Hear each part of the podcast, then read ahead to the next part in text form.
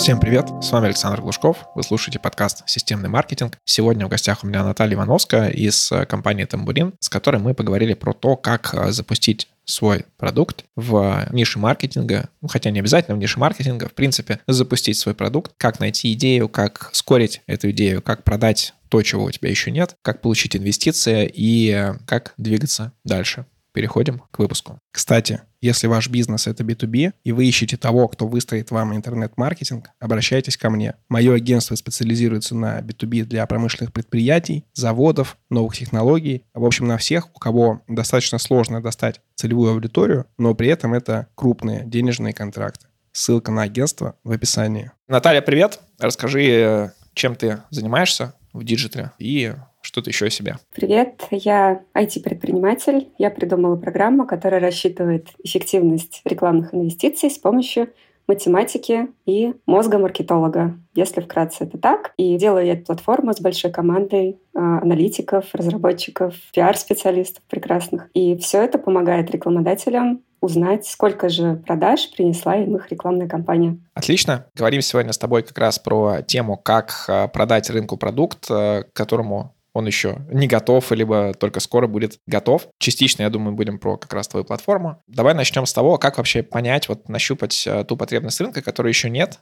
но ее можно сделать, и она будет востребована, потому что у всех же у нас много всяких идей, которые вроде там, вот почему нет этой штуки, почему нет этой штуки, но на самом деле потому что просто они никому не нужны.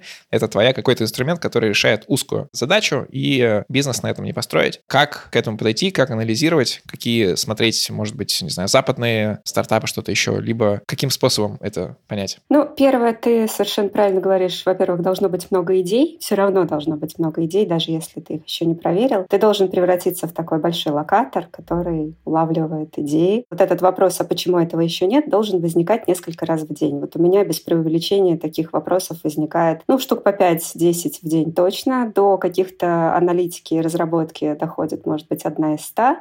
И выстрелила одна, получается, наверное, из тысячи.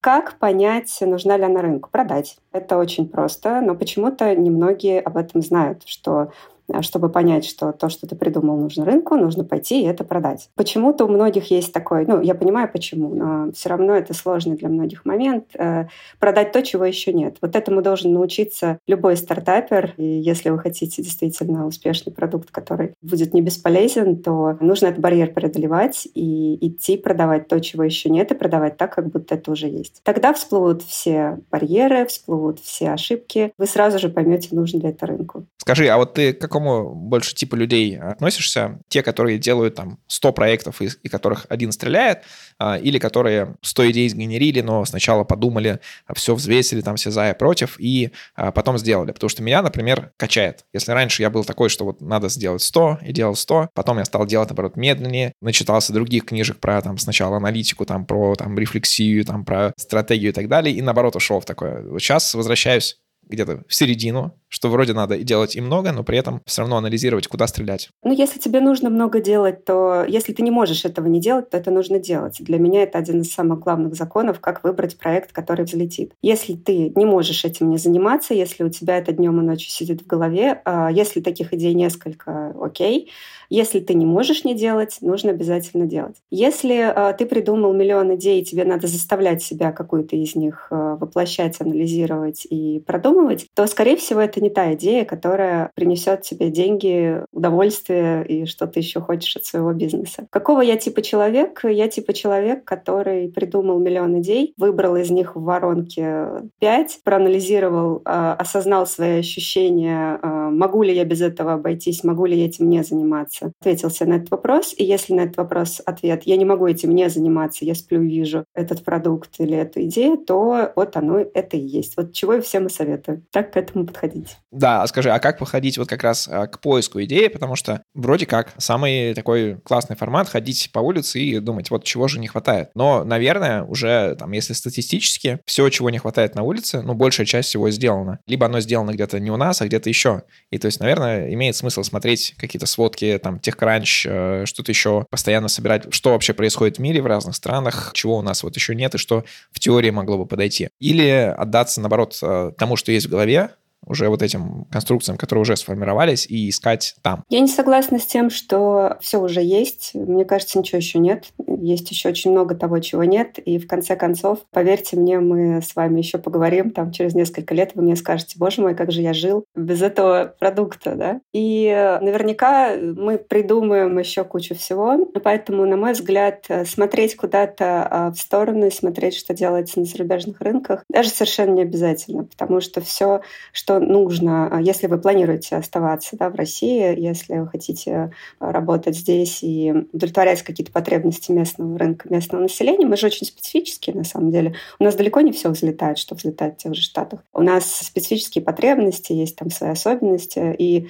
э, если ты там жил здесь всю жизнь, да, то ты их представляешь гораздо лучше, чем менталитет того же типичного жителя США или Европы. Вот, поэтому я считаю, что искать нужно здесь, искать нужно фоном. На самом деле, если ты э, придумываешь все время какие-то идеи, ты меня сейчас поймешь. Ты э, сам по себе очень чувствительный становишься к каким-то вопросам и запросам из серии а нельзя ли вот как-нибудь вот так? Даже если ты слышишь такой вопрос не по отношению к тебе, да, а где-то там на улице, на остановке, а, просто в переговорке, в курилке, в, в лифте, а нельзя ли вот как-нибудь так, чтобы? Ты начинаешь в это копать, думаешь, а вот можно так сделать, чтобы, а кому это еще может быть нужно? На мой взгляд, нужно поступать так. И есть еще а, второй путь — это понять, чего не хватает тебе. Да, тут ошибки бывают, конечно, потому что тебе может не хватать какой-нибудь совершенно ненужной никому Э, штучки, да. Но э, иногда бывает так, что то, что не хватает тебе, совпадает с тем, что а нельзя ли как-нибудь, чтобы вот так, все это сливается, потом на это накладывается ощущение, боже мой, я не могу этого не делать, меня просто,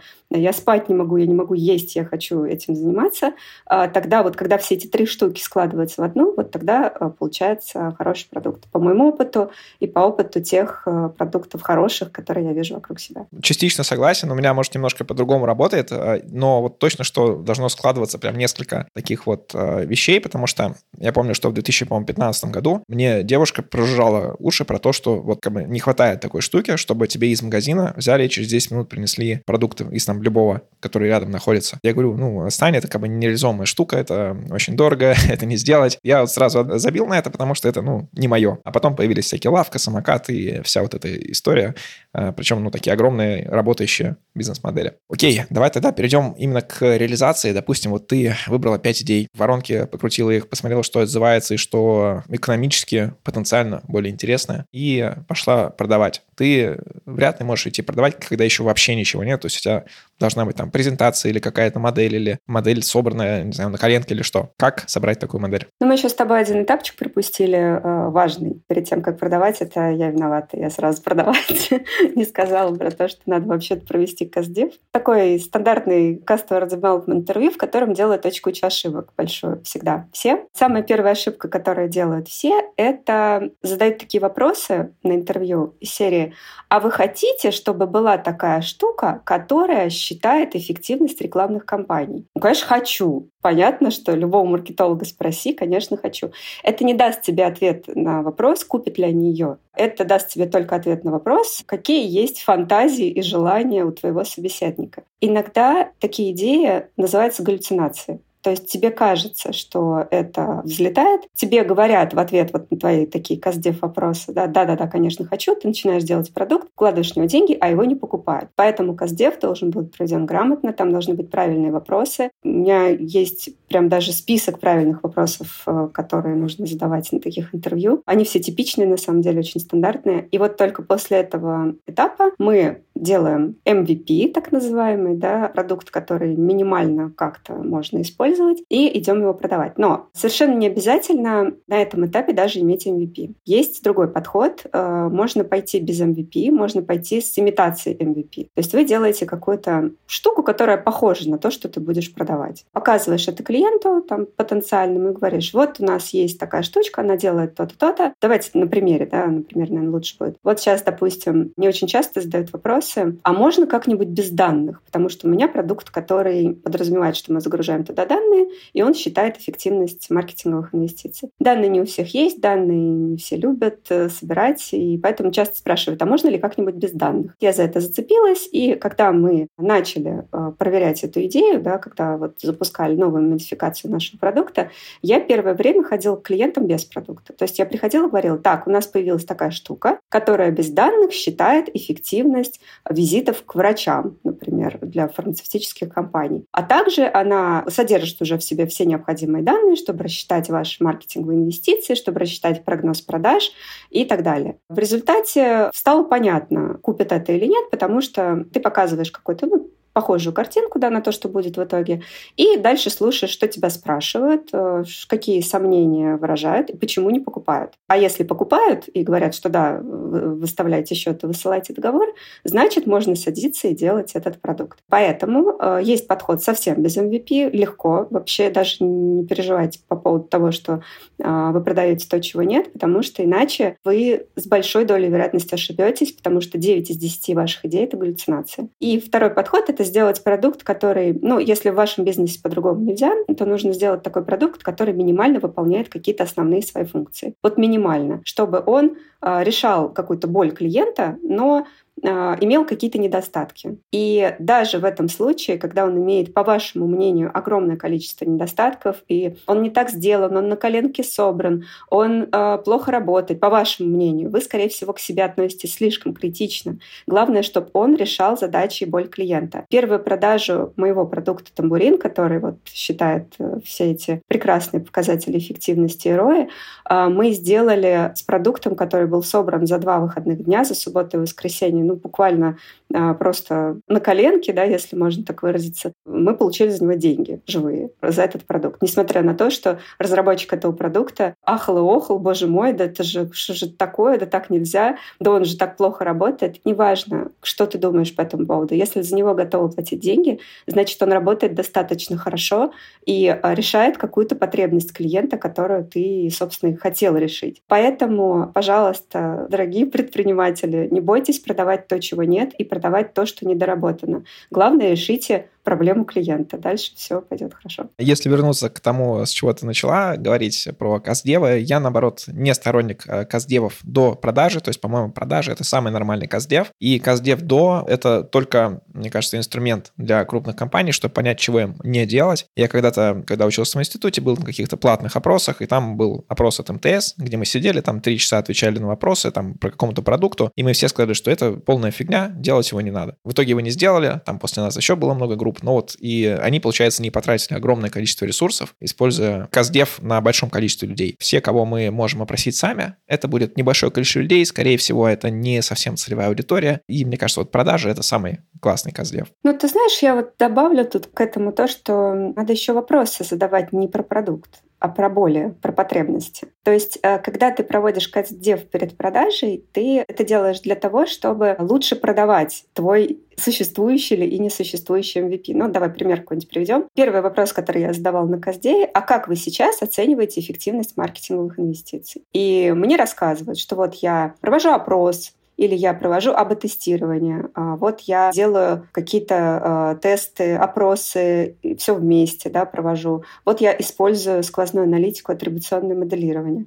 Дальше я начинаю спрашивать, а что, какие недостатки у этого способа? Лучше всего начинать такие вопросы. А вот ты знаешь, да, я слышала, что действительно многие проводят опросы и говорят, что опросы недостаточно там, адекватны, например, или недостаточно эффективны, или долго проводятся. Вот ты согласна с этим? И респондент тебе начинает открыто рассказывать, какие он сам видит в этом недостатки в таком диалоге. То есть это довольно живой должен быть диалог с очень хорошо продуманными вопросами. Для чего? Для того, чтобы поднять какие-то инсайты, чтобы тебе было проще продавать. И после того, как ты услышишь эти инсайты, ты приходишь а, на продажу саму по себе и говоришь, вы наверняка оцениваете так-то. Вот многие говорят, что такие-то недостатки, а наш продукт вот делает то-то, то-то. Это немножко ускоряет процесс. Да, хороший инструмент продаж получается. Окей, придуман продукт, сделан MVP, есть первые продажи. Как развиваться дальше? На свои или идти в инвестиции? Какие есть варианты того, там, где взять денег, если у тебя, допустим, их особо нет? На свои будет долго, но надежно. Хорошо, если нет цели, там, не знаю, взлететь, стать единорогом за год, и есть просто интерес к своему продукту, и такое любопытство, и нет каких-то супер амбиций, и вы понимаете, что это продукт, на котором вы только учитесь, или это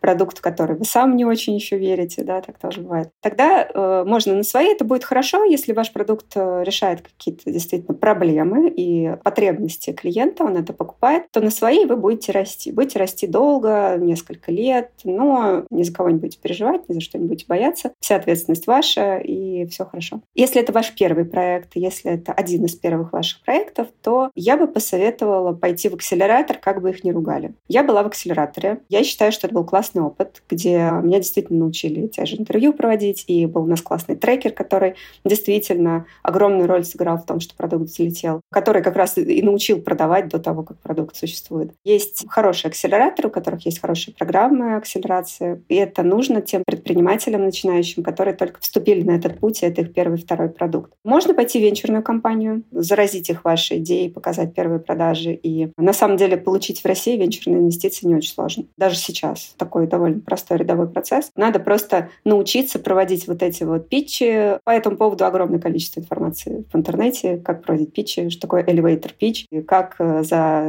одну минуту донести, рассказать про свой продукт так, чтобы его купили. Можно пойти к ангелам. Есть у нас немало предприимчивых, амбициозных ангелов, которые готовы вкладывать, пусть небольшие, но инвестиции в такие продукты. А, на старте нашего продукта у нас было два ангельских предложения. А, акселератор и венчурная компания, которая в итоге в нас вложилась. Путей несколько. Выбирайте любой, тот, который ближе который вам больше нравится. Супер. Давай тогда перейдем к очень важной для маркетологов и для тех, кто собирается там продавать свой продукт. Часть это про то, как свой продукт вывести на рынок. Допустим, ну, твой продукт никто не знает, он решает какую-то задачу, где целевая аудитория не все, там, женщины 25+, а это там узкие там инженеры или там какие-то директора по маркетингу компаний. Как идти в эту аудиторию? Нужно ли закупать, не знаю, медийку или надо идти какими-то точечными заходами через Outreach и подобные истории? И как вообще подходить к маркетингу? Нужно ли в него как можно больше вливать, чтобы создать вот этот первичный поток э, твоих платящих пользователей? Или, опять же, тоже действовать осторожно и вот так вот по ступенечке, по ступенечке расти? Действовать осторожно и не тратить много. В B2B продажах нет больших э, вложений. Тут два направления, которые нужно одновременно делать. Первое — это прямые продажи непосредственно менеджерам по продажам. Второе — это такие образовательные мероприятия и различные пиар-активности, которые необходимы в случае, если ваш продукт действительно какой-то ноу-хау на рынке. Наш продукт был два года назад на рынке ноу-хау. Ничего подобного для конечного пользователя, для маркетолога, обычного не аналитика, там какого-то эконометриста, который только этим всю жизнь занимается, а именно для маркетолога ничего подобного на рынке не было. Поэтому мы пошли в двух направлениях. Мы грамотно построили команду продаж и выстроили систему продаж. Причем сразу могу сказать, что назначать встречи по поводу продаж таких продуктов очень легко, потому что если вы правильно выстроили, например, систему рассылки приглашений на интервью, да, на встречу, то у вас будет достаточно большая конверсия. То есть если у вас в заголовке написано «оценить э, эффективность вложений в рекламу в продаже», а в письме у вас грамотно расписано, коротко, буквально там в два абзаца, два предложения, что вы хотите обсудить, у нас была конверсия во встрече 60% из писем холодной рассылки. Это гигантская конверсия, все удивлялись, ни у кого такой не было. Вопрос,